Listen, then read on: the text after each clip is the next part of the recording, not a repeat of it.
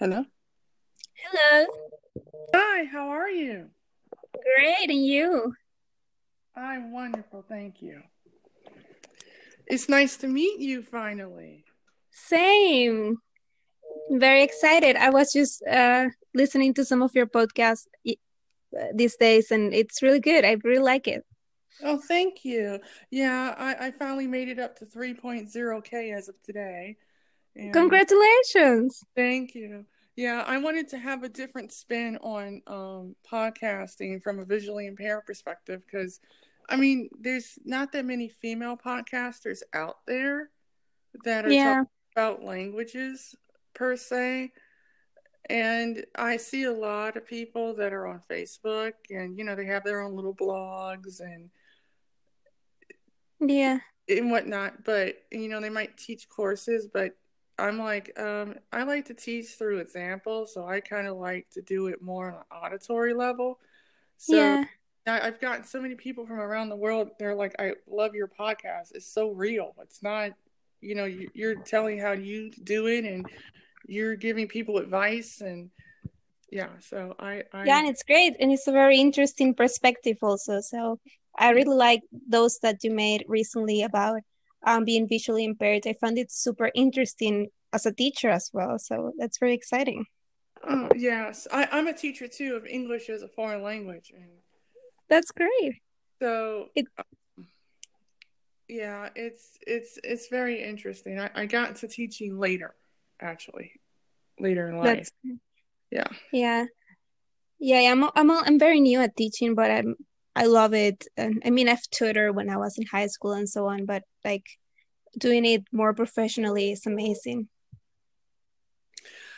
Okay. Um, I need to start off by thanking the sponsors of this show, um, episode fifty-two of Chanel's Language Learning Journey podcast on anchor dot f m, flipboard dot com, where you can go to find your latest and greatest news articles, whether it's the New York Times, the Washington Post, the Guardian, um, whether it's Vogue, France, or Italian, Sports Illustrated. You can go to download the app on iTunes or Google Play Store, if you have an Android phone or an iPhone, for free, and get your articles and your magazines and your newspapers from Flipboard, and it's all free.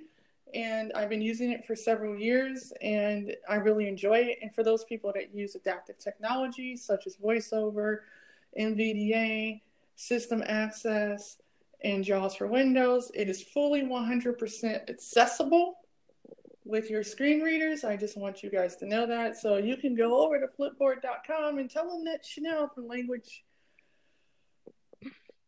That's um, great. I'll check it out. Yeah. So thank you to the sponsors. And today's episode, we are talking to YouTube sensation Mary Polyglot. um, and if I'm correct, you're from Malaysia, right? No, I'm from Venezuela. Oh, really? Cool. Yeah. Oh. But that's I, normal. Everyone, like, nobody knows where I am from. Everyone's always asking me. And I say it all the time. It's just, um, I don't know. I guess I don't have a certain, you know, stereotype face. I've, I've been called Russian, Asian, um, every... Español. Sí. Oh, awesome. Yeah, I, I took Spanish in college about eighteen years ago, and I, I remember quite a bit of it. Um, That's great. Yeah, it's my native language, yeah. Oh, awesome.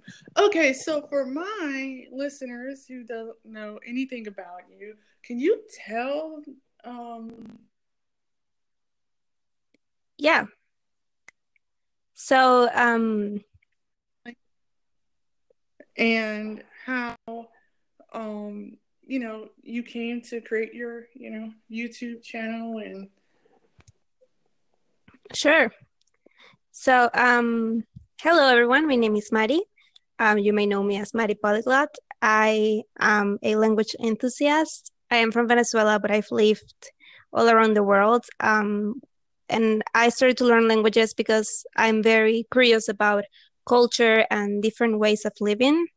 um, I decided to record my journey as a polyglot because I felt like um, there was this space on the internet that was kind of like empty, and I I wish I had someone like me to watch. And there are some other great language YouTubers. I just felt like I had a different perspective on it, being a non-English native speaker, and you know, have lived and lived in so many countries and so many experiences. Um, I'm just curious, like, when was the first time you knew you, you know, wanted to learn languages?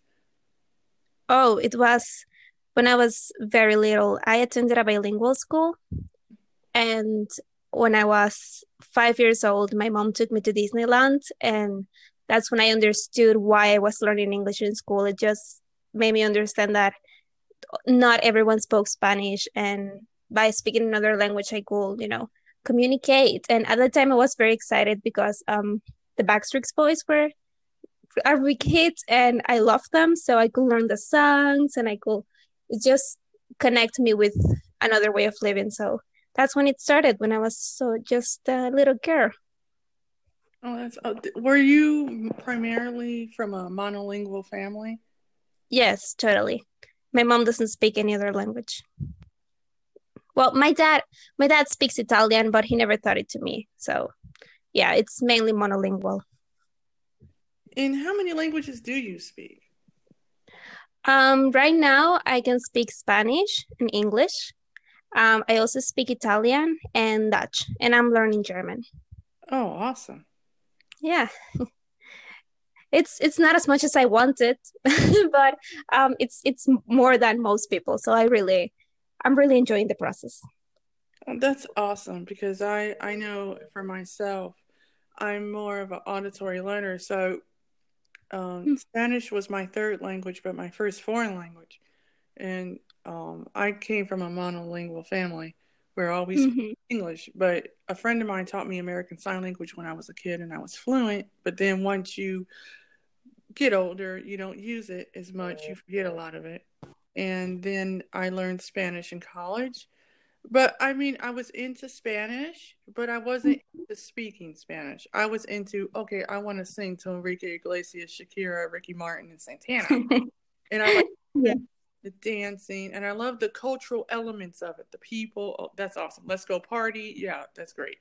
but, but when it came down to speaking, I really didn't have the confidence to really speak because I had a lot of negative backlash from a lot of people in the Spanish speaking community where I lived at, um, mm-hmm.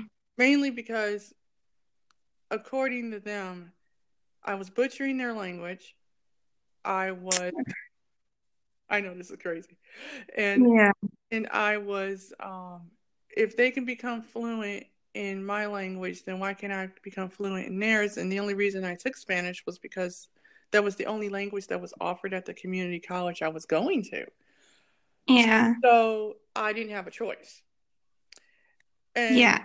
And so, but I mean, I did get something out of it. I mean, I was a B student all the way through, but you know, and people wanted to send me to Mexico and Cuba for some more study. And, you know, cause I was very good with the grammar and everything at the time, but you know, I was just like, I, I like the music. So that's what kept me going with Spanish, pretty much, was the music.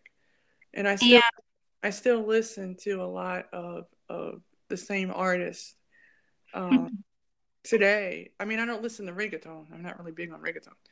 But, oh, me neither. but, um, you know, I enjoy Shakira. Oh, my God. Like, I love her El Dorado album. Songs are the best. Yeah. No, like, songs she got. I once went to a Shakira concert. It was the best.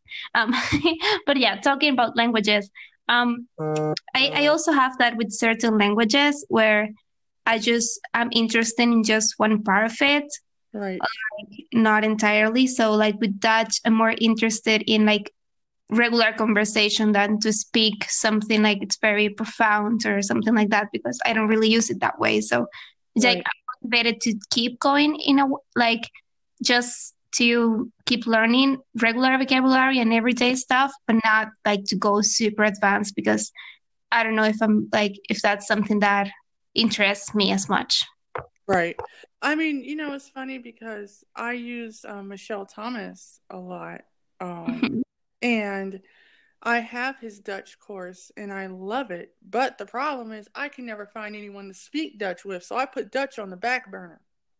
Yes, that's a big problem, especially because when like when I encounter native speakers, they just switch to English when they hear me struggling. And I'm always like, I keep speaking Dutch until like they realize that I want to speak Dutch. But most of the time they just switch, they just switch to English. Plus, there are no many Dutch speakers outside of Belgium or the Netherlands. So it gets kind of difficult to find a partner. Right. And I, I found that um, same issue. I, I mean, I can understand Dutch very well, you know, because it is a Germanic language. So yeah, once you know English, you pretty much can get the gist of most of the Germanic languages anyway, without even studying them. Yeah. Yeah.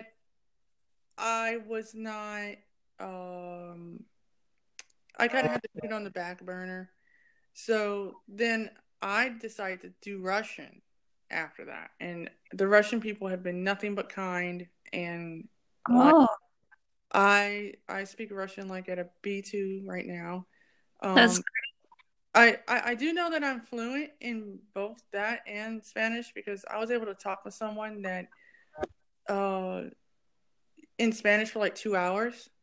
Mm-hmm. In my vocabulary, I mean, I was ciphering vocabulary from back in the day, but because yeah. I did so much music, I was able to compensate for the words that I didn't know with other words. And someone from Colombia was like, do you know you're fluent? I'm like, you know, because I just thought I sucked. And I didn't. And I was like, oh, cool. Okay. And then, um, I also talked to someone that uh, didn't speak a lick of English, and they were Russian. And I've been studying Russian come the fifteenth of March this year, to be four years. But I spent a whole year speaking in the beginning. I spent a whole year listening to nothing but Russian stuff for like from six in the morning to midnight. Wow. Every day. Powerful. Yeah. Wow. And, and I, you know, right now, I'm proud of myself because I'm on language. I've dabbled in three: Dutch, Italian, and Brazilian Portuguese. And mm-hmm. then I'm learning French, Turkish, and Cantonese at the moment. And my French is, my comprehension is very high because uh, I can understand the news very well and I can understand literature very well. And then, you know, it's the active side of it. You know, I, I could speak probably at an A two right now going into a B one. But I, I had a, a re- eureka moment. I went and changed the settings on my phone for my Facebook into French. And I was able to navigate through Facebook in French and change it back from French to English without any assistance. Um, that's that's amazing. I, I did that when I was learning Dutch. I changed everything into Dutch, but it was like, it was maybe my first week living in Belgium. I know I knew nothing about the language and I just switched everything. And in the beginning, I just look at it and I was like, just do some things like, um, like by instinct, instinct. And then I just started learning words by doing that. And I think that's like one of the most amazing things to do, to just change your um devices to another language, because you learn so much. See, the only re- the only the reason why I did it now after nine months of studying French was because I had a nice amount of vocabulary under my belt. Yeah, that's as great. Opposed, as opposed to doing it from day one, because it, I did that once when I started learning Russian and I didn't know certain words to be able to wow. flip stuff back to English. So I told myself I would make sure I had enough vocabulary in my head to make sure that I could yeah. change my stuff back. But, nice, mm-hmm. I feel like the nice thing about having like social media in another language or like just your phone is that you do things so repetitive that you reinforce, like repetition is always there. Um, so it's not just like you just see a word like login. It's like you see it all the time. So you really learn. Yes. And I, and that's something that I tell my students all the time. Mm-hmm. You know, they want to learn using a grammar book. And I'm like, that's not going to help you. Yeah. You speak English, you have to speak. You have to yeah. be oh, comfortable making mistakes. And the first thing, I want to be fluent. Wait a minute. Let's define fluency. It's yeah. The language flows from you. You mean you want to be proficient, so you want to be able to speak about a variety of different topics. Yeah. Not, yeah. And, and they just, it's and like, like and like, what's their goal? You know, do you want to just speak? Do you want to actually like read fluently? Do you want to listen and comprehend everything? Like, you don't need to have everything perfect. You can choose one, and that's totally fine. Right. I mean, that's just like for me personally with French and Italian. I love French fashion. I love Italian fashion. Yeah. I love cinema and Italian cinema. I love French food and Italian food. Um, I like men in both countries. Okay. Agreed. So, guess what? I like sports. I like the politics. Okay. I like Russian. So I'm going to do the same thing. And now it's, you know, I'm learning Cantonese. Like I'm watching this Cantonese series on um, Netflix right now. Mm. And I with subtitles. And it's only one season. But I'm on like episode thirteen. Yeah. And I'm addicted to this show. And I can't wait until I learn enough vocabulary in Cantonese to go back and watch it again. Yeah. Cantonese, because it's such a good show. that I'm I'm addicted now. Like, I want to watch more stuff like this. This is so awesome. You know? And, and it's so it's so refreshing to watch things that are made, let's say, outside of the U S or outside of the Hollywood scenario, because they have a different perspective and a different kind of humor, and it's just like it's so interesting to see and refreshing to see something that's just different. Yes. And and and another thing that's interesting is like, okay, like I don't know if you've seen this online, people say, well, I'm fluent in like five or six languages, and then ninety percent of it's romance languages. It's not like yeah. It's a variety of different languages. And I'm like, okay, well, that's great. I'm happy for you, but that it's not that hard to learn. Once you learn Spanish, it's going to be easy for you to learn Italian and French, and it's going to be easier for you to learn Brazilian, yeah. and it's going to be easier for you to learn Romanian because you already know Italian and French. Exactly. So- I, I actually, when I feel like I'm not doing well, I start practicing a Romance language because it gives me a boost of confidence. So right. I would just watch something in Portuguese and I was like, okay, yeah, I, like I'm smart, I can do this. So I would move on to the next language that I'm learning. But for me, it's it's a boost, and I don't learn a language unless I find it really interesting, especially the culture. Right. And I do like like knowing, like my ultimate goal is to speak like one language for at least every continent, you know, one language that is mm, different, that has a different story, that has a different culture, that can really teach me something more than just a language.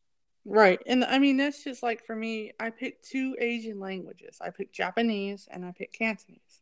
And because I studied theater in college and I studied film after college, and I have degrees in both, I'm very much an artistic person, and I like to read, and I, I do everything by ear. So I use spaced repetition software. I use Mango Languages. I do Memorize. I have TuneIn Radio. Netflix is my friend. YouTube, I'm married to. Um, YouTube, yeah. Yeah. So it's like I use a lot of free resources if I can help it. Now, mind you, yes, I have Michel Thomas, Arabic, Egyptian Arabic, Dutch, Russian, French, Italian, and Japanese. So, so you know, I I pretty much get the gist of, of, you know, okay, I'm going to learn in twenty twenty Egyptian Arabic, Japanese, and I'll pick back up my Italian. Yeah. And everyone's like, well, how can you learn all these languages at the same time. I was like, you do a little bit every day. Like, I'll take a yeah. chapter out of Mango and I'll break it up. So I'll do a lesson a day in that chapter. Yeah. And then I'll review everything at the end of the week. And that way I'm able to retain more information that way than to trying to do a chapter a day. Yeah. For me, it's it's more like I always speak like a favorite language, and I do more of that language than the others I learn. And it's just like it comes naturally to me. It's like, oh, like this month I feel more like into Italian, so I just learn more Italian.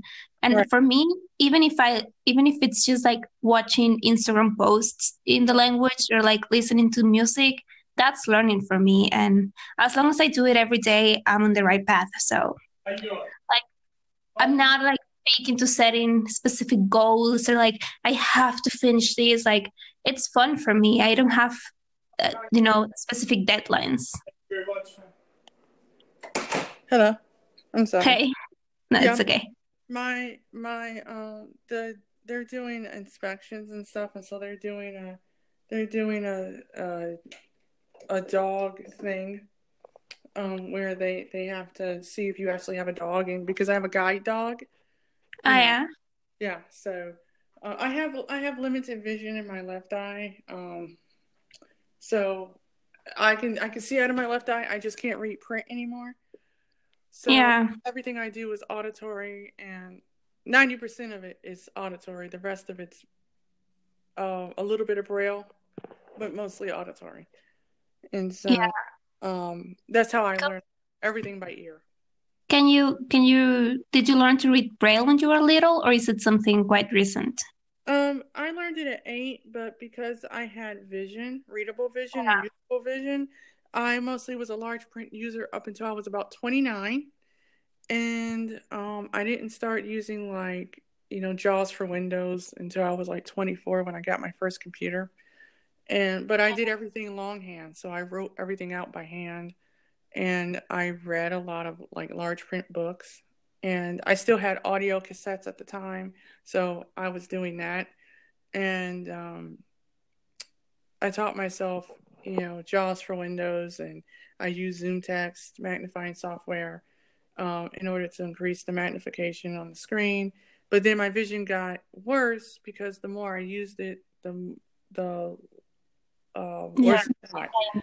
So in regards to readable vision, but I can still see people and cars and things like that. I still be able to watch T V, and you know, I do most things, you know, using audio. So think because things are so accessible today. Yes, um, indeed. With audio and everything, I I can do that. I can learn languages for little or nothing. But the problem is, certain materials you're not going to have available to you because they're not in an accessible format for me to have voiceover read it to me. So like if they have it in a P D F, I can't read P D F.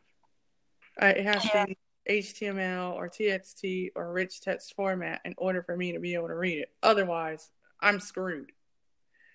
And, yeah. and a lot of the stuff that I want to get, like I want to get Ollie Richards' um, Cantonese um, conversations so I can work on my Cantonese. And I actually... Um, I interviewed him like three months ago. Um, yeah. Tomorrow. Yes. Um, it's episode twenty-two. So if you want to listen to it, you can. Yeah, let's take it. And so he, um, I've interviewed a lot of different polyglots so far. Yeah, I saw you interview Kerstin, Fluent, um, from the Fluent Show, and Lindsay, those languages maybe? Yes. Mm-hmm. I interviewed yeah. at the same time, yeah. They were like my second, my third interview, but my second polyglot interview. And, yeah, and that's nice. I've I've interviewed Vladimir Skoltedi, Ollie Richards, Alexa Polidoro of Learn uh, French with Alexa on her YouTube channel. I've interviewed Robin McPherson, Susanna Sarevsky, Lydia Mahova of Language Mentoring, um, my friend Dario from Jamaica who learns languages. Um, there's, there's like so many amazing people that, you know, share their share their stories, and I just feel like it's so important to listen to all of them because they all can teach you something. Everyone has their own way of learning, and um, I'm actually really glad the kind of content you're making, because it's very unique and it's very necessary as well. You know, I when I started like back in May of last year, mm-hmm. I just did not know yeah. if it would take, if anybody would like it, you know, um, mainly because, uh, you know, I, I had a little bit of I would trepidation behind if if it would, you know, and and I mean, I'm starting to realize it's taking off. You know, like I I I will be interviewing um, Connor Klein from Czar Experience this week, and I will be interviewing like um, Artem um, from Russian Progress, and uh, yeah. Ambi Gonzalez of Ambi Gonzalez T V, uh, and then uh, Richard Simcott and a few other people that I know. Um, I'm going to be interviewing, and you know, I just pick people randomly. Because yeah. I, I kind of want a different spin. You know, I feel like people like, I mean, I've I've interviewed Chris Broholm from Actual Fluency and Jimmy Mello of the Mello Method. I've interviewed all these people, Texu Young of Langfest. But I kind of feel personally like, yes, they have their own spin on it. Yet, uh, we all agree that, you know, It's it's not a cakewalk. It does take yeah. time to do this, call it learn a language. You know, I mean, I my dream interview right now, next to Richard Simcott, is yeah. Moses McCormick, and I'm trying to get him now. Um, we're friends on Facebook, so it for me personally to be able to let people know how you can learn something in a stress-free way, because, you know, people stress themselves out and they get depressed because they're trying to compare themselves to the next Luca Lampriello or Steve yeah, or it's I'm like, yes. I, like I, I, even I had those times where I'm like, oh, like I, I see someone very young and like I speak like seven language and I'm like, oh, if I just started earlier. But then I just remind myself it, it wouldn't have been the same if I started earlier. Like my YouTube channel, my story will have been completely different. So right. I'm glad I started when I started um, to really, you know, become a polyglot and and to own the fact that I, I can call myself bilingual and all this stuff. And I just I just feel like it's hard in the beginning when you see so many amazing people. But once you get into it, you're like, oh, I get it. Everyone has their own way. Everyone has their own goals. Right. And it's okay. Now, I have a question for you. Like, how do you feel about this whole, um, you need to go to the country to be immersed in the language bit? I mean, because people think that they still need to go to a foreign country in order to become fluent in a language, which, I mean, people have proven countless times before you can be at your house and become fluent in a language. You don't need to go to Moscow, yeah. Russia to do it. Yeah, yeah. I, I I always talk about the way I learn English. I learned English at school. I never had a conversation with native speakers before I was like sixteen. Mm-hmm. You know, I, I could speak as good as I'm speaking right now. And I learned it because I was interested, because I was surrounded by it at my house. I did learn Dutch by living in the country, but I could have lived there and not learned, you know? It's not about where you are, but what you do. And yes, it sure helps to be surrounded by the language, but if you're not interested, you're not going to learn. Like, I have so many friends that cannot speak Dutch, and they lived the exact same life that I lived there. You know, they were surrounded by the language all the time. We're exchange students um, there. And they didn't learn, and I did. So the difference is that I was willing to. And it doesn't take living in a country. It takes being consistent and being curious and being interested, generally interested in culture and languages and phonetics and this kind of stuff. Right. I mean, because um, Dunkerville. I, I love, I mean, I like speaking Dutch, even when I butcher it. Yeah.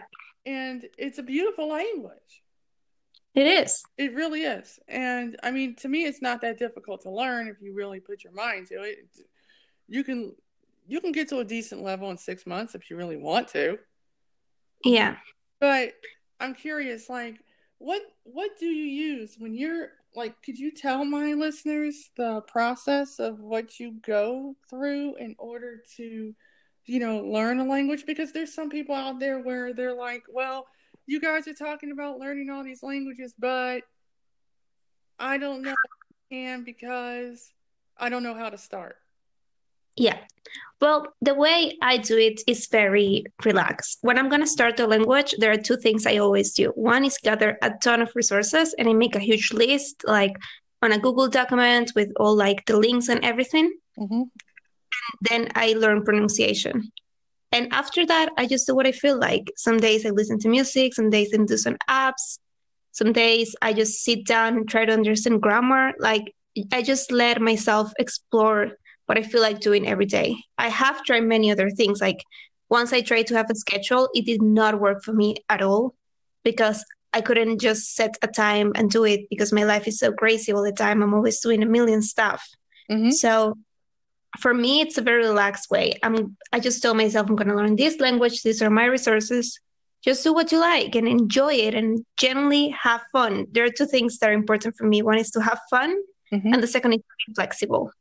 And I just remember, this is for myself. This is not to show to anyone else. This is not to prove anything to anyone. I, I don't have to do exams. I don't have to learn these languages. I do it because I love it. So right. It's just relaxed that way for me. And for other people, it might be different. Right. You know, I, oh, when I started learning uh Russian, before I did, I took two conversational Spanish courses through the Hatley School for the Blind and Visually Impaired, distance-wise, in Braille and audio. And because I already took Spanish twelve years prior to that, I retained a lot of my Spanish. So I was able to go through both courses in nine weeks, getting B pluses. And the teacher was like, you need to learn more languages. You're really good at this. So that motivated me to kickstart, I'm going to do language number four. Yeah. And so I did Russian and then recently French, some Italian. I did a six-week language mission of Brazilian Portuguese just to see if I would like it. Um, yeah. I made a lot of friends. That was a good plus. But then I realized I really suck. I don't like this, this, because my Spanish and my Italian were bleeding into the Portuguese. Yeah, that and, happened. And so I was just like, I, am I going to really speak to anybody? No. Yeah. Okay. I, okay. I'll stop after six weeks. So I tried it. I didn't like it. I stopped. Hmm. Um, then I said, okay, I like my Italian and French. You know, I'll dabble in Italian every once in a blue moon. And then I just went all out for French. Then I tried Swedish and Norwegian and said, wait, I, there's no one in my town I can speak this with. Let's see who I can speak to. And then I realized, okay, we got an Asian population. We got a uh, uh, mm-hmm. a Arabic population, you know, all kinds of people from all over. So I said, okay, I'm going to do this then. I'm going to learn these languages because this is what's in my community and this is who I can go and speak to out in the real world. So, yeah. And I made that a goal of mine to do because I said, well, you know, I've always wanted to learn French and Russian. Those are my two favorite languages along with Italian. So that won't be so bad. Then I fell in love with Turkey. And I said, I love history. So I love, I want to know more about the Ottoman Empire. So I watched the documentary on YouTube in English. And then I started learning with the Mango app. I re-downloaded it and I started learning, and now I'm on chapter four of that and I'm loving it. And I, I actually found someone on Skype I can practice Arabic with, Japanese, Turkish, Spanish, and Russian. That's cool. So then I said, okay, that's cool. And then I wanted to do Cantonese because I said I wanted to do two Asian languages. So I, I, I didn't I didn't like Mandarin. So I liked Cantonese. So I said, I'm going to do Cantonese. So I did that. And um, I'm now, I'm enjoying it, you know, yeah. you know, and everyone's like, the pronunciation's like really hard. And, and I said, I don't think anything's difficult. It's about the mindset and how determined you are to be able to learn a language. I mean, yeah. it's not a cakewalk. This is something that you're going to be doing for a long period of time, depending on what goal you have for yourself. Now, okay, if you want to be conver- conversationally fluent, okay, let's say you want to be like B one, B two. I would rather be a B two in all my languages. Just yeah. talk. Then a C one and two. I agree. Right, because, no offense, you can get to that, but that's going to yeah. take a while. Pick an area that you really want to focus on if you want to get to a C one. Okay, I pick politics and fashion any day of the week, let alone food. Okay, yeah. let's talk about that. I mean, I do go for the big vocabulary words, especially if it's in languages that are similar to each other. Um, of course. I don't do a lot of laddering, and I don't do a lot of um, code switching. I try to keep my mind inside of the language that I'm speaking. I do not even try to go into English if I'm stuck. I will. That's great. I, I like, I don't code switch with Italian. Mm-hmm. A little, because I use Spanish, of course, sometimes. But I find that with English and Spanish, I code switch a lot. If I know I sp- I'm speaking with someone that speaks the both like both languages, I will speak like half in Spanish and half in English, and I don't even realize it. It's so crazy. It's, I think it's because I grew up mixing, mixing them, mm-hmm. Mm-hmm. and now I just can't. Like, I speak to my brother half and half. I speak to my boyfriend like same, just little in English, little in Spanish. Like, I just don't even know when I change it. Right now, I can. I've done this before. I walked into a Victoria's Secret store once, and I was only studying Russian for six months. So I went and I had a conversation with them in English. Then I switched to the left, and this person was speaking Russian. So I had a conversation with her in Russian after six months of spe- of, of learning. And then I went back and I had a conversation with somebody in Spanish. And then I went back into English like it was nothing. And they were like, "Yeah, oh my God, you are freaking good." And I'm like, "Oh, well, thank you. You know, wow." This is like, it's just what I like to do. Yeah, it's. I just I find it really interesting, honestly, the, the way that I and other people I know just switch languages. And I swear, like, especially when I wake up, I dream a lot in English and I think a lot in English. So when I wake up, I normally start speaking English. Like, that's the first language that comes out, and it's not my native language, and it's confusing for me and to people. Yeah. But um, mm-hmm. I think it's great. I think it's it's it's fun to have all of this.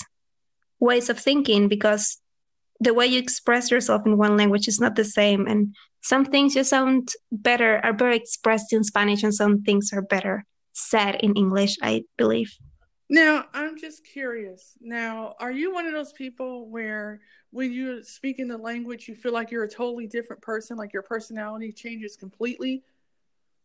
Um, I wouldn't say completely because I'm still me, but it right. I, do, I change a bit. Like, I'm way more outgoing in English.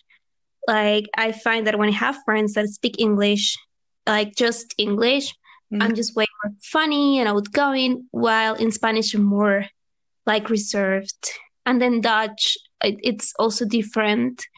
Um, with Italian, I'm super confident, and I don't know why. My Italian is not like the best, but I'm just so confident when I speak it. Um, so I just get like these bits of my personality that I don't have in every language. That's why I make my videos in English and not in Spanish, because I feel like I'm more friendly in English than in Spanish. Right. You know, mm-hmm. I'm just curious, like, um, did you have any trepidations about, you know, putting out a YouTube channel? I mean, because I have a YouTube channel, but uh, I need to, like, re-delete videos and, like, do it all over again because I had created it eons ago. real I've been always very interested in creating content in general. I'm also a very creative person. So mm-hmm. um, I wanted to do a YouTube channel for a long time. And you know, I'm I'm also a fashion stylist, so I thought fashion maybe, or beauty, like I'm also into beauty, or maybe I just do something. And I, I wasn't sure what. And it come just it came just so naturally to me when ling- when I thought about doing it with languages. Mm-hmm. I was like, oh, like now I, like I hesitated with fashion and other stuff, but with languages I didn't. It just it was just a click. It was just like, yes, this is what I want to do. This is what I want to show people. This is what I want to help people with. This is the message that I feel like I can honestly share. So right now, I'm just, just it just felt right. I'm just curious. Like, okay, evidently, I, I know my favorite fashion people. You know, I love Chanel and I love Dolce and Gabbana and Versace because I was a big, huge Gianni Versace fan when I was yeah. in late teens, early twenties. Now that I'm forty-two, you know, I look back like, I wonder what the heck he would have been like now. And yes, yes, I love his sister, Donatella. She's amazing. Um, She's great. Yeah. She does a great job. Yeah. I, even though I can't afford a stitch of her clothing. Yeah. But um, yeah. I, I love fashion myself, and and I, I also love music and, and movies and, and T V shows. And people were like, how can you just watch T V? I was like, well, I'm doing what normal people do every day. What my whole emphasis for me as a language learner is I want to be able to communicate the same way I communicate in English, in the same yes. way that I communicate in whatever language I'm learning, because I look at it as I want to talk about these same things in Cantonese and in Turkish and in French and Italian. Not so much Spanish, but more, I mean, because Spanish was a language I had to learn for a degree requirement. It wasn't like my first choice language. It was kind of like chosen for you more than you choosing the language. Right, right. I mean, I now, I will listen to music, I will eat food, I would give me some flan, give me a tamale with no queso. Um, okay. You don't like cheese? Huh? You don't like cheese? Um, estoy muy um, allergia. Oh, because I don't like cheese. So when you said that, I was like, oh, I also order without cheese. Right. And I um no um no comí um um huevos. Huevos. Oh, Wait, yeah. Neither. Um, mm. Estoy muy lactose tolerante. Intoler- intolerante a la lactosa. It's kind of like a tongue twister. Oh, okay. But, yeah. I mean, I, you know, I mean, don't get me wrong. I will sit there and watch like um, all kinds of stuff. Like I've I've been watching Narcos on yeah. on um, Netflix. And I have you watched Dark yet? Which one? Dark. No, but I've been recommend like so many people recommended it to me. I'm gonna start it maybe yeah. next week when I have more time. Yeah, because it, it it's one of those shows in German that you can watch, and I, it, it's kind of funny because um I have a lot of movies. And what I would do is if they have the subtitles, if they don't have the audio track, I'll just do the subtitles in that language. And then I'll, I'll have voiceover read me the subtitles and I'll watch the movie and get more out of it that way. That's such a great strategy. Strategy. Right. That way. Like I watch, um, I watched all the Lord of the Rings movies digitally with Dutch subtitles. Yeah. Yeah, yeah. So, I mean, because I didn't have, it was only in English, so I just yeah. got subtitles, and that, that did me some good in regards to being able to um get some language practice in that way. Um, you know, I I do listen to podcasts, like I listen to S B S Radio, um, which is out of Australia, and I listen to like Ollie Richards, I Will Teach You a Language dot com, The Fluent Show, um, the Tim Ferriss Show. I listen to um, a lot of other like Podcast Italiano, um, Coffee Break, Italian, French, Russian. Yeah. So I listen to all those, and I do advanced Italian. Even though you got to go on their website in order to download the full podcast because they only give you a snippet of the podcast. from oh. myself. So, but I do listen to uh, uh, uh, Actual Fluency with Chris Broholm. I listen to. So, I mean, I do follow certain people in the polyglot community, and I, I have almost everybody, you name it, Luca Lambriello and Richard Simcott, Alex Rawlings. Um, oh, Alex is good. I was following Benny Lewis for a while, but I stopped following Benny Lewis mainly because his method, it didn't intrigue me anymore. You know, mm. I, I needed to evolve a little bit more. So I found Ollie Richards' uh, method through story, learning through story, to be more appealing to me. And he's great. And I'm I'm going in March to the Language Influencer Summit in Berlin. Oh. And I can't wait to hear his speech. His, um, yeah, his thing, his presentation. Yeah. He's going to be great. Yeah, I I wish I could go to that. I, it, unfortunately, due to the fact I don't have a passport, and due to the fact the money is tight, um, it, it would be it's so expensive for me to get from the States. Yeah, of course. For me, it's I, like I'm in Madrid. It's not that expensive. Um, I go, you know, it's I can get really cheap deals for planes and stuff. I did actually. I think it cost me like twenty euros or something. Oh, wow. um, so I'm I'm lucky that these events are here now. Um, I wanted to go to the Polyglot conference, but now it's in Japan, or the gathering. One of those now is in Japan. Oh. And the gathering was in Slovakia for the last time this year in Bratislava in May, at the end of May, I believe. And then it's um, going, yeah, in Japan. It's going to be in Japan, the conference. Yeah, the conference. Yeah, it's in Japan. Yeah, you're correct. I would um, love it to go, but unfortunately, that would cost more money than what I have. And- yeah, me too. I really would love, like, my dream trip is Japan. But again, it's like, it's so far away. Right. You know, because Jimmy Miller was saying that when I interviewed him um, three months ago. And he said, you know, it's great. Once you go, you make all these friends. You have, um, you know, friends for life, pretty much, that enjoy the same things you do. Yet, it's hard to keep going every year because you cannot afford it. It's not, yeah. it's, yeah, so... I I I was jumping up and down uh, when I started getting asking people to come on my show, and I mean my, my best friend, who he's totally blind and he's biracial, half white, half black, and he loves Spanish to death. He, he mm. interprets Spanish, you know, for his work and everything. I mean, he's been studying Spanish for over twenty years. Wow, independently. I mean, but this is before the internet was even a buzz. Yes. And, yeah, so.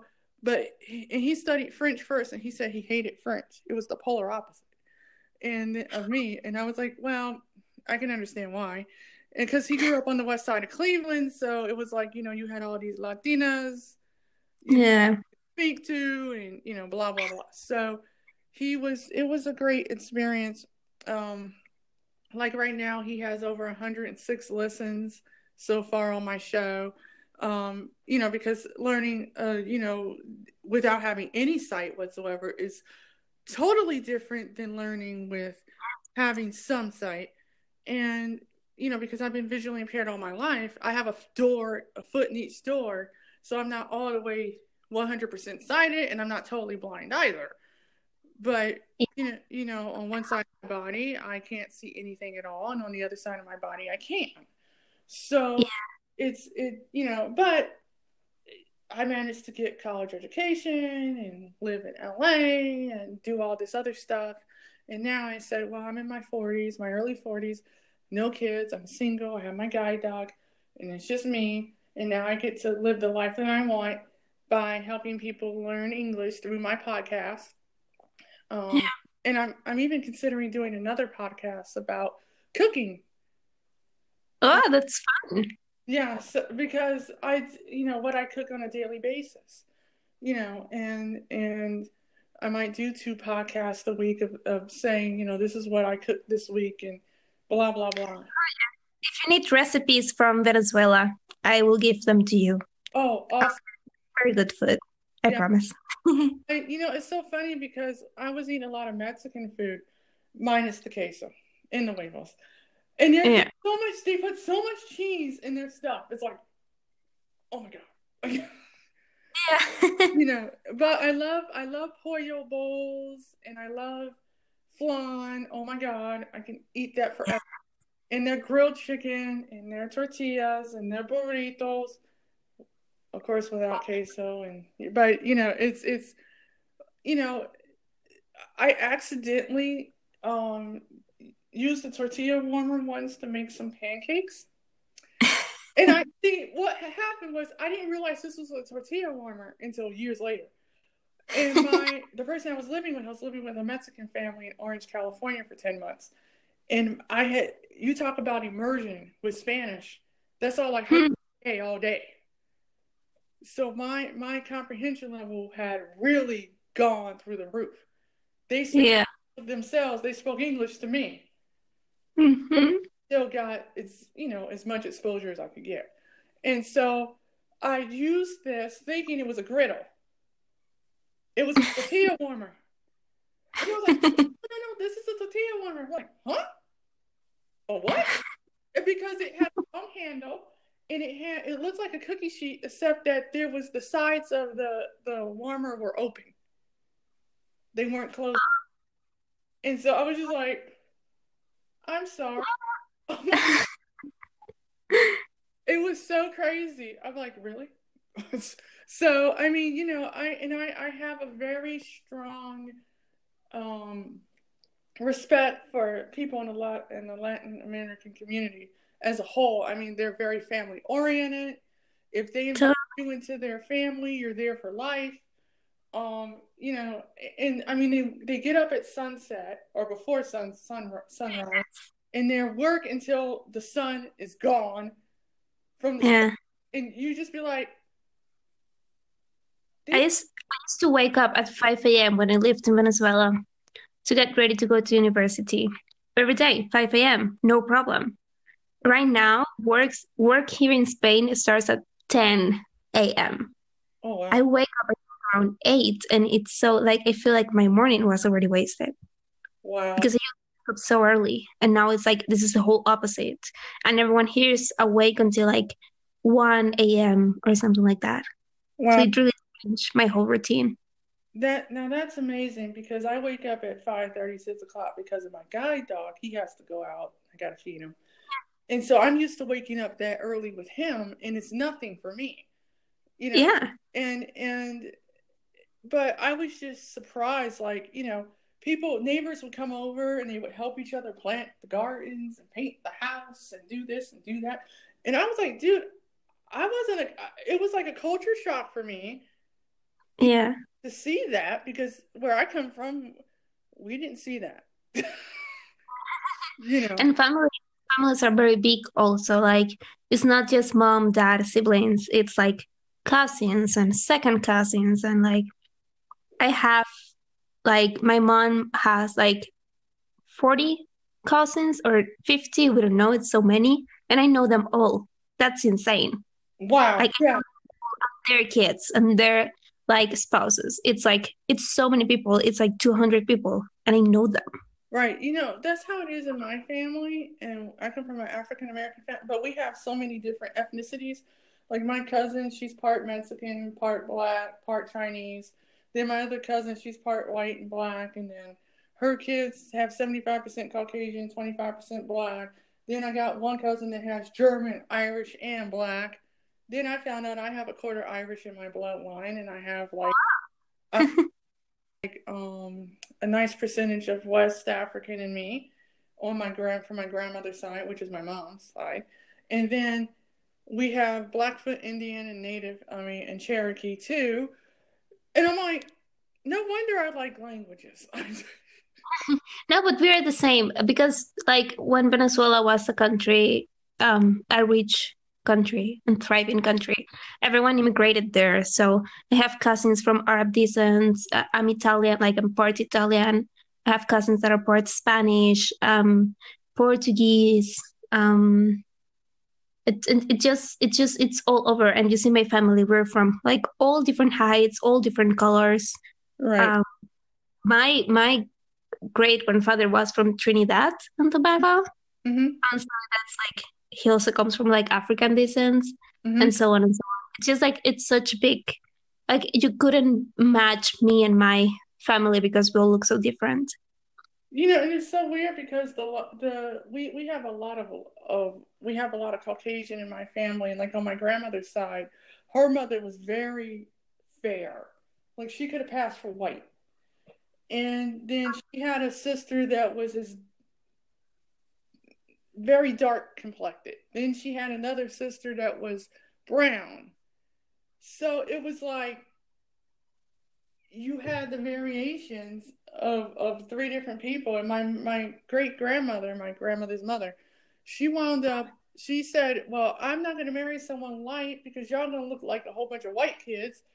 I'm going to marry the most dark person I can. So she did. And y'all came out dark. You can play, you you can plan genetics. Um, but yeah, my, my great-grandmother was like tall, blue-eyed, blonde hair, super fair skin, and then she married her whole opposite. Um, you know, a dark skinned man. She was he was actually really small with this um, you know, with the curly hair and everything. And my my family just like got a mix of all of that, and we just all look so different because of that. Right. And like my grandma and her sisters, they all have like one is white, the other one is like brown, and one's like some are blonde, some have like really dark hair, but like straight. It's like a whole weird mix, but it's so interesting. Right. And I actually love that about my family. Right. And I, you know, it's so funny because I'm like into like genealogy and stuff and where people come from, yeah. their histories and their family, this. And, and I was always good with dates in my family. So I can remember when people were born, when people's birthdays were, when they died, so forth and so on. But I was terrible at math and science.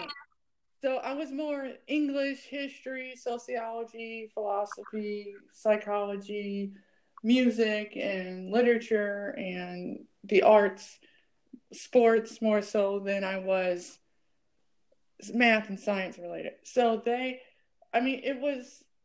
for me, like learning languages, it kind of like affirms who I am on a global scale. Like, um, you've, yes. you've, heard, you've heard of um, Jan, Jan van de Aar, right? Of Language Boost? Yes, Jan. Yeah, yes. yeah.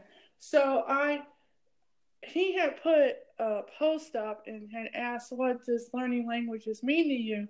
And I told, I basically summed it up and said, well, it means for me to be able to bridge the communication divide between cultures and people from around the world. It brings me one step closer to understanding someone else's humanity, someone else's culture, their history, how they think.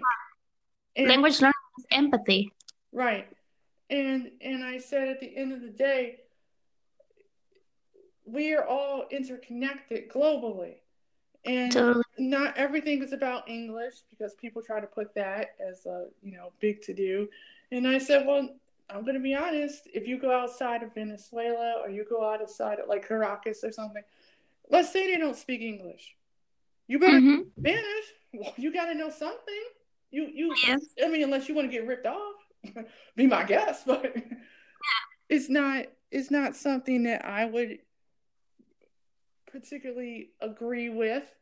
Um, you know, um, I kind of look at uh, learning languages is like, you know, you're becoming a better extension of yourself on a more global scale. You'll be able to communicate with people, have relationships with people that you wouldn't have had just using English and and or broken English, depending on how how advanced the level of English is for that particular person.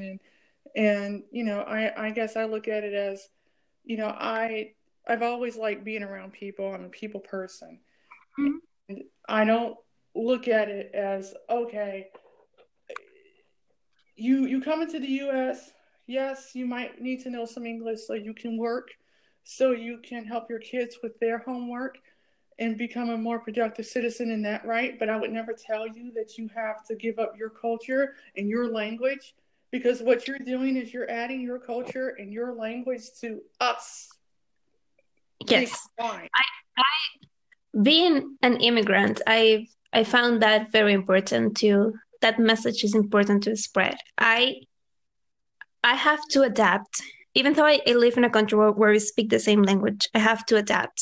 I have to use their words when I'm speaking to them because I'm in their country, but I'm not going to stop, you know, speaking the way I speak or like the pronunciation I have. I'm not going to stop celebrating my traditions or stuff like that. It's a mix. It's, I give you my, and you give me yours, and we create something from that. And um, it's, it's very important to, to, you know, to share that, that not because you're in a new country, you have to give up who you were before, but it also doesn't mean that you have to be the same person that you were before. You have to become someone new because you're experiencing new, a new way of living. Right. And I mean, I've lived in seven different states in the United States. I've been to Toronto, Canada. That's as far mm-hmm. as I've been. And I've been to, I've been through twenty-eight states overall out of fifty. And I can actually say, okay, I can speak certain languages to certain degrees of proficiency. I, you know, I'm not one hundred percent fluent in these languages, but I had to challenge someone who was an English speaker and said, okay, are you fluent in your own language? No. Yeah. You don't know everything about your own language. You know enough to get more than by in the language, yes, but you don't know everything. No one, yeah. no one does. No. But people seem to think that if you learn a language, it's bar none. You either learn it all the way or you don't learn it at all, and that's not the case. I mean, some people, like Richard Simcott says all the time, if you want to learn something to like an A one or an A two, that's fine. No There's one no hold you hostage and go off on you because you didn't reach C one right away, or you didn't reach C one in three months. Well, first of all, you're not going to reach C one in three months. I guarantee you that. Um, yeah. um, good luck with it. I mean, because there are people that sit up there and say, "Oh, well, I've done it." Okay, you spend eight hours a day, five days a week. Yeah. Learning that language. You had nothing better to do. Um, I, I had not, I don't have that time. I barely have one hour a week for all of my one hour a day for all of my languages. So right. I'm not going to progress crazily fast. And that's also something I'm always trying to say. Like, it's not about, like, you just have to be honest about how much time you have in order to know how fast, quote unquote, you will progress. Right. I mean, like, for me personally, I'll take a chapter in Mango and I'll break it up. And I'll do a lesson a day. Until, yeah. so like, if it's six lessons, okay, I might do two lessons per day, depending on, on how difficult the first part was or how easy the first part was. And then I'll, after I finish, then I go on to the next one. But if it's like nine lessons, like in chapter four for Turkish, for example, it's going to take me about nine days to get through that. You know, yeah. But I don't mind doing that because guess what? I'm going to understand it better. I'm going to know how to say everything correctly. And just like with Cantonese, I'm on chapter three now, and I'm learning how to say certain things, and I'm actually enjoying it. Like, I literally visualize in my head the word order in which the stuff goes into, by, you know, and, and I do it early enough in the morning or in the afternoon to where, you know, it doesn't really, okay, I'll take, uh, for instance, I did a lesson in the car on the way from Akron to Cleveland, which was like forty minutes or an hour. And so my friend did not talk while I was doing my lesson. She listened to what I was saying, and I was able to get that lesson done before I got to my grandma's house. That way I got my language learning in with Turkish for the day. That's great. So, you know, I make it, a, I don't do as much vocabulary right now, like with Memorize. I want to get as much done. I want to see how far I can get with using the Mango app by itself um, for Turkish and Cantonese. And then I said, I'll save my money up and I'll get the Cantonese conversations from Ollie. But first, I got to email him to find out, you know, do you have a a word file of this same thing? You know, yeah, because I, I, I mentioned that to him as, as uh, you know, for accessibility reasons, because I see a lot of these polyglots, they'll create materials and it's all in P D F. None of it's accessible with any of the screen readers that, that people that have low vision or no vision at all um, use. And we, you know, I'm not paying you a hundred dollars. Of course. And it has, it has to be in rich text or word, right? Right. Mm-hmm. So T X T. It's actually very good that you that you say this, because I think about these things and then sometimes I don't do them, and it's so important. I feel like, you know, it's um, it's we have to give the as people on the internet sharing this progress. We have to give these opportunities to everyone. So right. It's very good. I'm gonna start doing them. Um, because I tell people all the time, okay, if you have T X T, H T M L, and mm-hmm.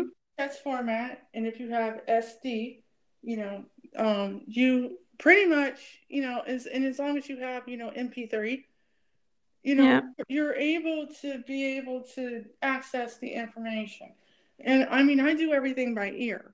And so I had emailed him this because I have his his short stories in Italian, and I have mm-hmm. it in, and in Russian, the audiobooks.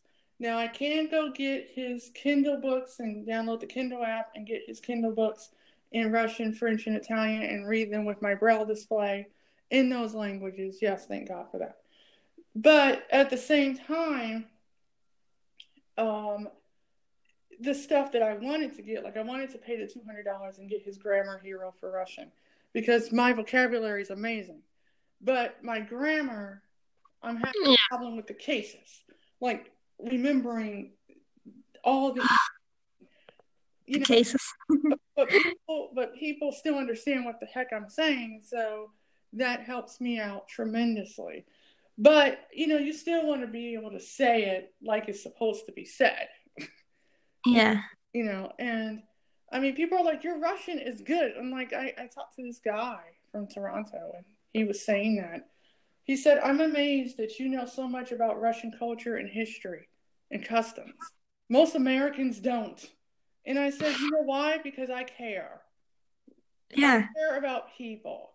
And if I'm going to learn about your your your your language, I'm going to have to learn about the culture and the customs. I may never step foot in Russia. Or Hong Kong, for that instance, or Istanbul. But I, if I ever stepped into someone's home, I want to know how to behave. Yes. Out of respect. I want to know that you're saying the correct thing as well. Right, exactly. And not offending anyone, because it varying on the languages, you can offend someone by saying the wrong thing. Right, and you know, I, I mean, I might know the curse words in, in Russian, but I would never curse in Russian, because when I'm speaking Russian, I'm a totally different person. Um, yeah. When I'm speaking it. If now, if I'm speaking Spanish, behold, I will curse you out. Especially, yeah. yeah. That's only natural. You know, so it's, you know, it's a little bit more, you know. Yeah. That, but then I said in, in French, you know, I'm a little bit more exotic when I'm speaking, yeah. and when yeah. I'm speaking Italian, I'm a little bit more flirtatious, and when I'm speaking Japanese, I don't know why I feel silly and goofy, but I do, um, but, you know, you know, so, I mean, it's a, you know, when I speak Arabic, I'm like, oh, wow, yeah, this is my language, oh, I like this, you know, so, it, it, I look at it as, it's a lifelong process, you're always going to be learning something, you know, whether it's from somebody else or is something that you've read or you've listened to. Like, I mean, I had a eureka moment where I was listening to War and Peace in Russian on YouTube, and I started to understand after like forty-five months of independent learning, War and Peace in Russian. I mean, I started crying because I couldn't believe I was, it had clicked. It, it, I felt it click in my head, and I'm like, oh my God, I got it now, you know. And then it started clicking for the other languages too that I was, I was learning, and and I said, you know, I enjoy this just like I enjoy being a part of the community, because it's such a welcoming community. I mean, you name the language, I probably am in that particular group, whether I'm studying their language or not. Like I'm in a couple Bulgarian groups, Romanian, mm. Finnish, um, Hungarian.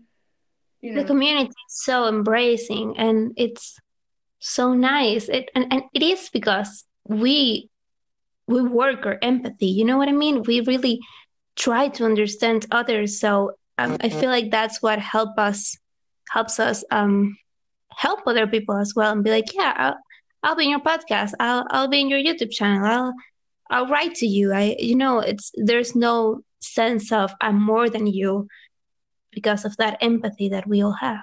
But you know, I mean, I'm not gonna lie. I mean, I have seen some people. I won't mention who they are, but I've seen them on. There's always a few. I mean, yeah, but it's not the majority. Right, right, and and it's it's like, well, okay, so you spent X Y amount of years doing this, so forth and so on, but you can't you can't act like an elitist, you know, or you're better than somebody because of this, but you're in this particular position. I mean, you were at the bottom and you started from the bottom just like everybody else did at some point, you know. Yeah, it, it wasn't, you know, you had to work it where you are, and, and it I've also come to understand, like, sometimes I would do an interview and I would come out of that interview like, did I get anything out of this? You know, mm.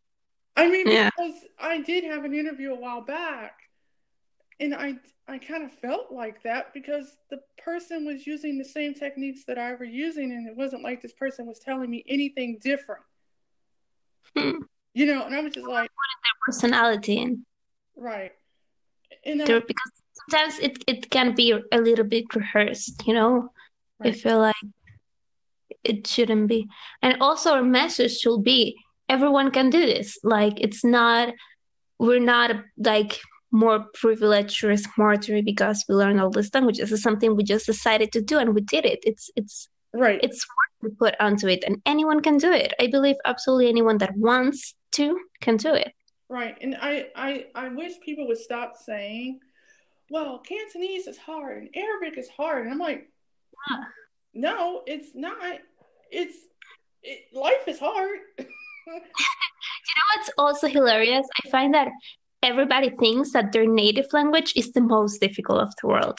Like, when I was little, people always told me, like, Spanish is the most difficult, and I would repeat it. And then I went to Belgium, and people would say the same thing, like, no, Dutch is so difficult. And I'm like, no, they're not. And neither is Spanish or Dutch. Like, it's not about how difficult it is. It's just like everybody thinks every language is difficult. It's not. It just takes time.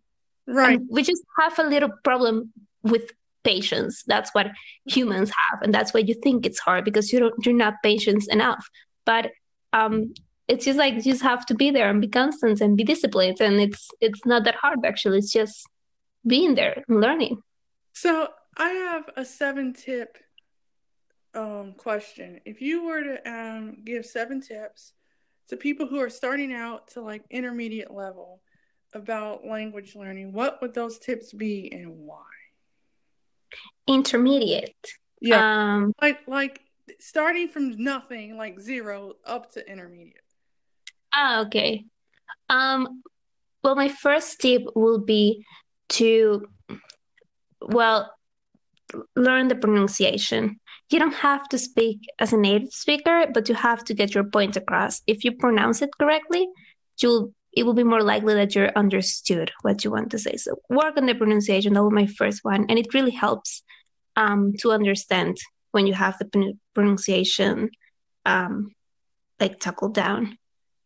My second tip will be to have fun and don't be so strict with yourself. If someday you're tired and you don't have, you know, enough time or enough energy to learn, skip that day and learn the next day. It doesn't have to be, you know, kind of like a, you know, a thing you have to do. Just have, like, it's it's about to have fun with it.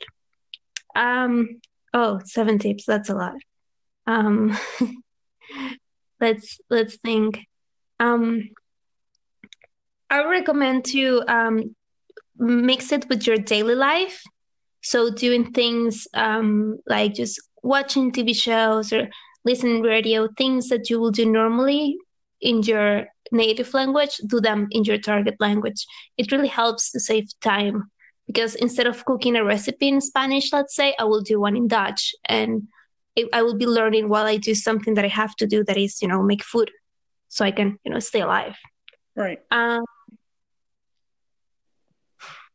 let's, oh, yes. Um, this is, I think this one is, it's very important.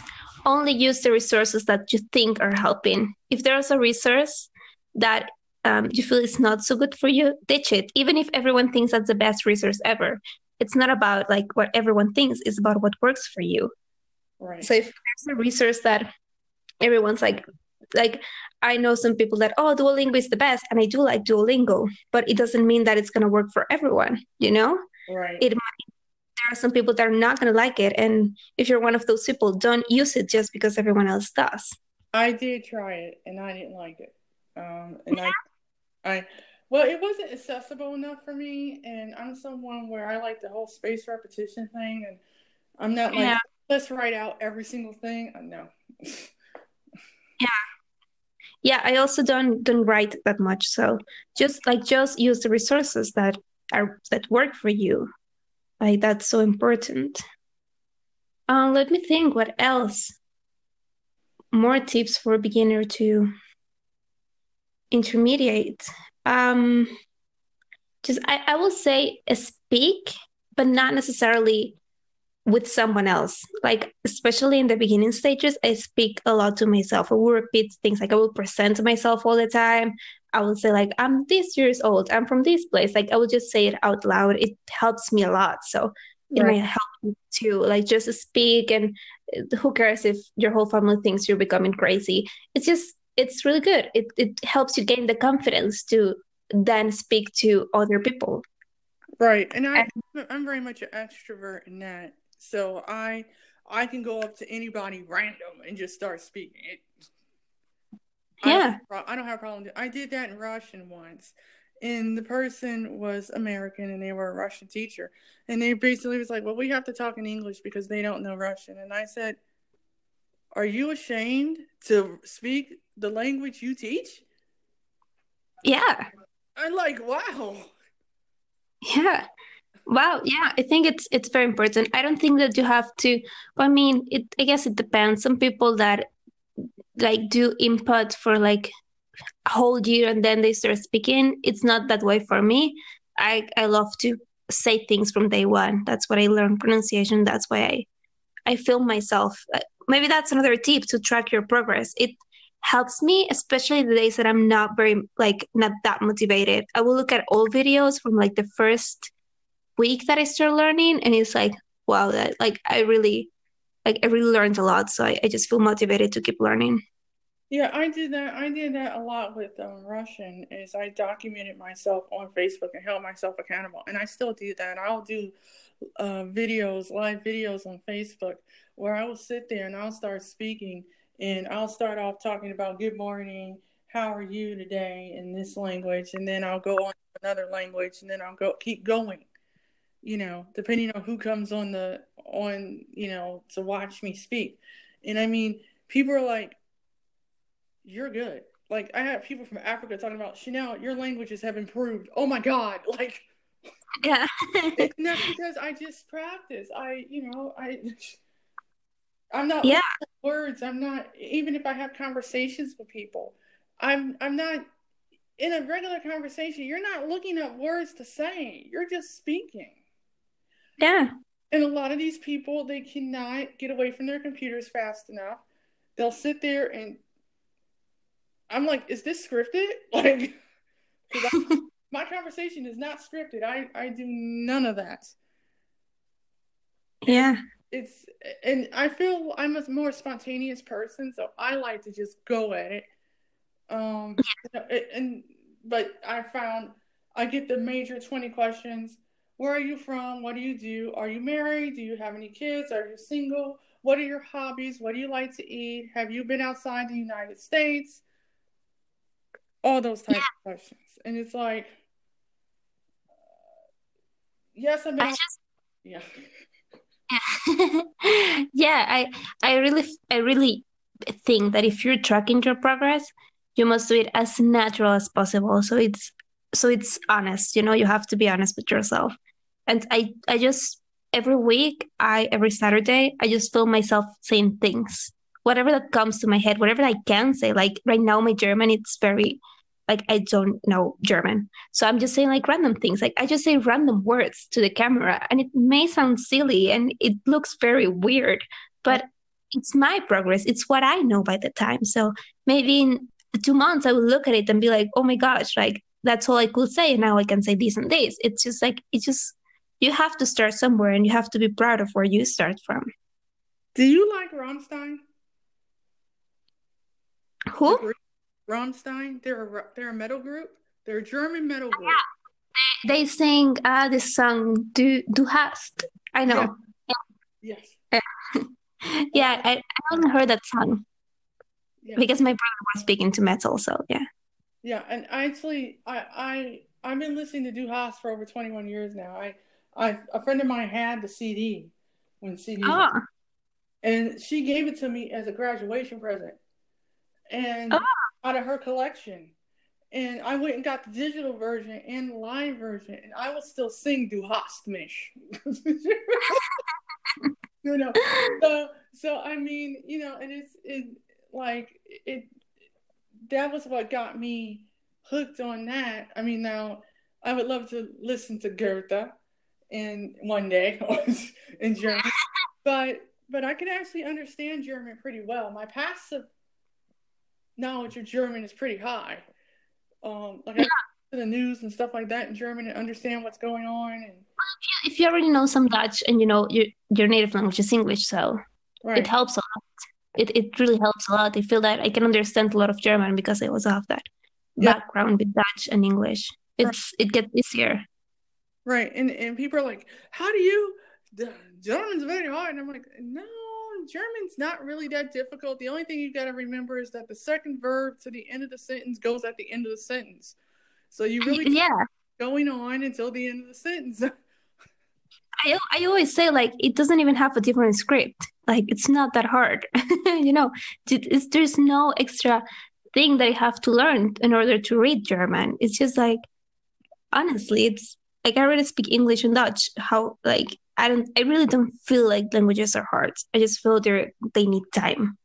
Are, are are there any other languages that you want to learn in the near future? Like, I mean, do you plan on learning Mandarin or Cantonese or Taiwanese yes. or Japanese or Korean or Vietnamese? Yeah. I want to learn Japanese because I'm obsessed. Like. My dream trip is going to Japan. It's a trip I want to do with my brother. He's also like really big into Japanese culture. Mm-hmm. We always cool Japanese, like very like the whole like Japanese lifestyle kind of stuff. So um, I love I would love to learn Japanese um, and Mandarin because here in Spain there's a lot of people who um, speak Mandarin right. and Arabic as well for the same reason. I feel like um, Arabic is. It, it, I want to understand more about um, the, um, you know, Middle East kind of living, and it's very interesting. Yeah. And then I also like, I want to learn French because of fashion, and I want to learn Portuguese because I have many friends in Brazil. But yeah. Those are languages that like, I know I will learn. Like, it's, it's not that difficult, you know, they're very related to my native language. Right. And I mean, once you learn one Romance language, you pretty much get them all. Yeah, I understand like Portuguese. It's not, it's so similar to Spanish. I, I don't know how to speak it, but I understand it very well. Well, you know, it's funny because I do speak a little bit from the six weeks. And then people are like, I just start throwing in some Spanish here and there, right? And a little bit of pronunciation difference. And people are like, well, your Portuguese is pretty good. It's gotten better. And I'm like, I don't really practice it that much. Yeah. You know? Yeah, yeah. But it is, it's very, and Romanian is very similar too. If you know French and Italian, you'll really be able yeah. to pick up Romanian. The pronunciation is sort of like very different, but right. it's it's very good. I also want to learn Afrikaans. Like I fell in love with this language a long time ago, and I like, I dabbled in it a lot. Right. Um, it's very similar to Dutch. So it's like, it's very. Have you used colloquial languages? Colloquial languages? Yes. Like, well, it's a it's a course. Like you can go to colloquial languages dot com and they have like course books and they have the audio that you can download from all the languages. Wait, wait, wait. Yes, yes. I think I've, I think I used it for a while. Oh, because they have Afrikaans that you can download yeah. the audio for free. And I've yes. downloaded Turkish for free. And yeah, I saw it with Afrikaans, yeah. Yeah. So I, I think that's how um that's how um Alex Rawlings learned his uh, Afrikaans, was that way, and he learned I believe he learned well, he speaks like God, what, fifteen languages now? Yeah, his Afrikaans is so good actually. Yeah. And um, yeah, I play. I, I want to get Damon and Joe on my show at some point, along with Matt. And- oh my gosh, I love them. Oh, they are so cool. I they're, they're like they went the coolest. To Greece for like a week, and then she lost all her footage. So she went to so she went again. Yes. Yeah, she went again, and they were like this.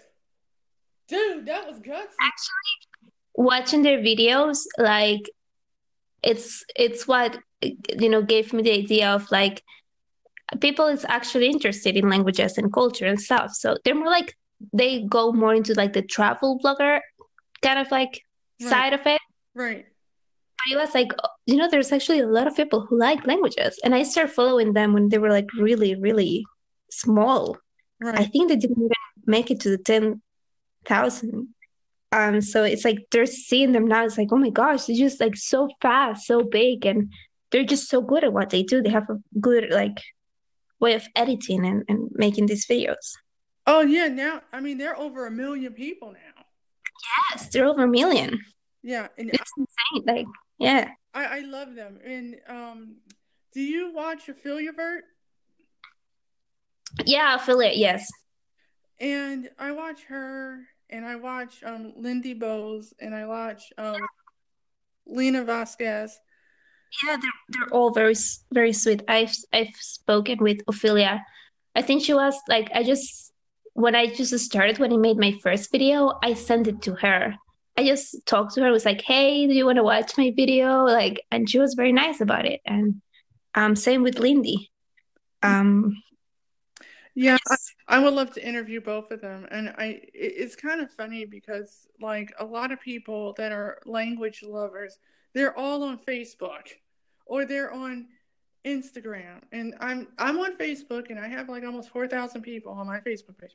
But saying that even, like I'm not an Instagram person or a Pinterest person. So, you know, I don't I don't do that side of things, or a Snapchat person. But I do like the Twitter to some extent. And I do like, uh, even though I'm not on Twitter as much as I should be, um, I mostly like YouTube and, and Facebook. And for me, like watching all these different people and their take on language learning, you know, like I asked um, Kerstin and Lindsay, I said, well, hey, have do you know about this person, this person? And Kerstin was like, I don't know about any of these people because I'm never on YouTube. And I'm like, oh, honey, you need to come over to YouTube. I'm always on YouTube. And Instagram. Those are my two big ones. And I actually talk to a lot of like these uh, language content creators on Instagram. Mm-hmm. I just write to them. I, in the beginning, I was like, oh, will they like answer me? And I'm, I can say I'm friends with a lot of them now. Yeah. And um, I, I mean, I have Lucas and, and Jan from Language Boost, and Ollie and Kerstin and Lindsay and, and Moses and, all these people I have on, on my Facebook. Like, I have the whole... I need, to, I need to get on Facebook, though. I, I'm always thinking about it. I need to get on Facebook. I mean, it's a, it's it's interesting for what it's worth. I mean, you do have people that are a little bit kind of kooky.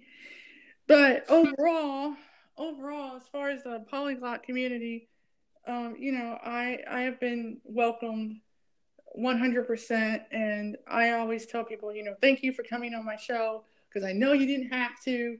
And, um, you know, and I mean, I have to pinch myself. Like the first time I interviewed a polyglot, which was Shannon Kennedy of Eurolinguist. Wow. I was a little nervous about it because I'm like, wow, she didn't have to come on my show and she did, you know. And, yeah. the, more, and the more people I kept getting, I was like, wow, they actually do like my stuff. Oh. it's it's a, it's a good boost of, of of confidence. It's like, wow, I'm I'm actually doing something cool. It's like when you wrote me to come to this podcast, I was like, oh, actually people like this. Actually people like find this interesting. Yeah, I I was like I I wanted to have different people on my show because I kind of felt like there were certain people that were interviewing the same people. Yeah. Over again. And it was just like, okay, guess what? All these people are like extremely successful in their own right. They can go to polyglot gatherings and conferences, and they, they can do all these different things, and they have all these courses. And I was like, I, I only have a little small three point oh K, um, you know, podcast show. I don't have like a blog, you know. Is anyone taking me seriously?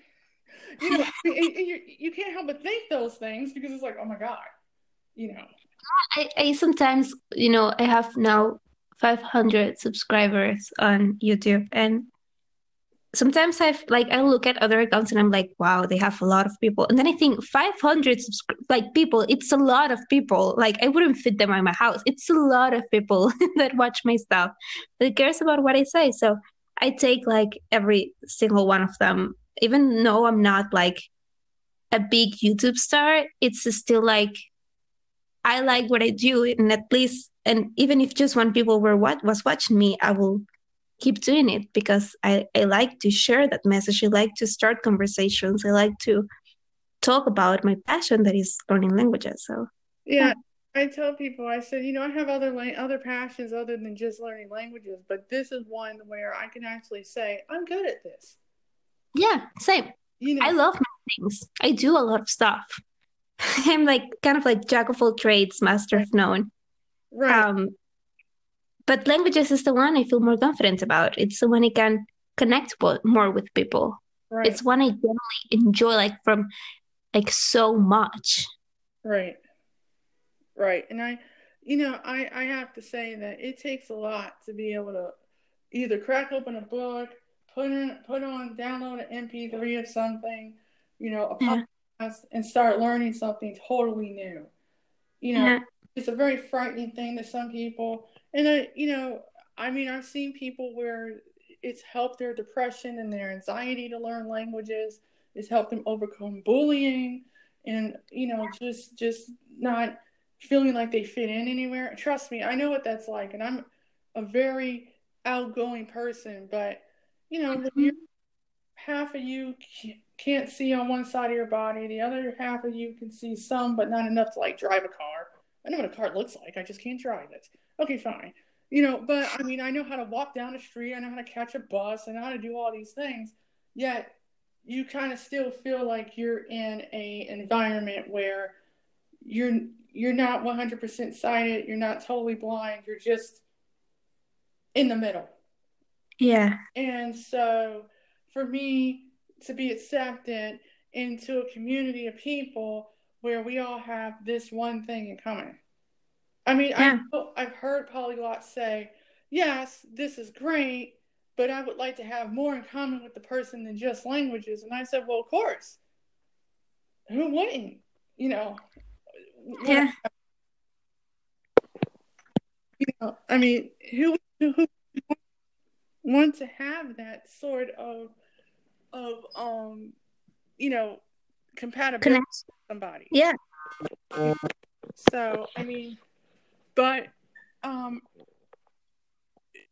for closing, um I want to say thank you so much for coming on the show.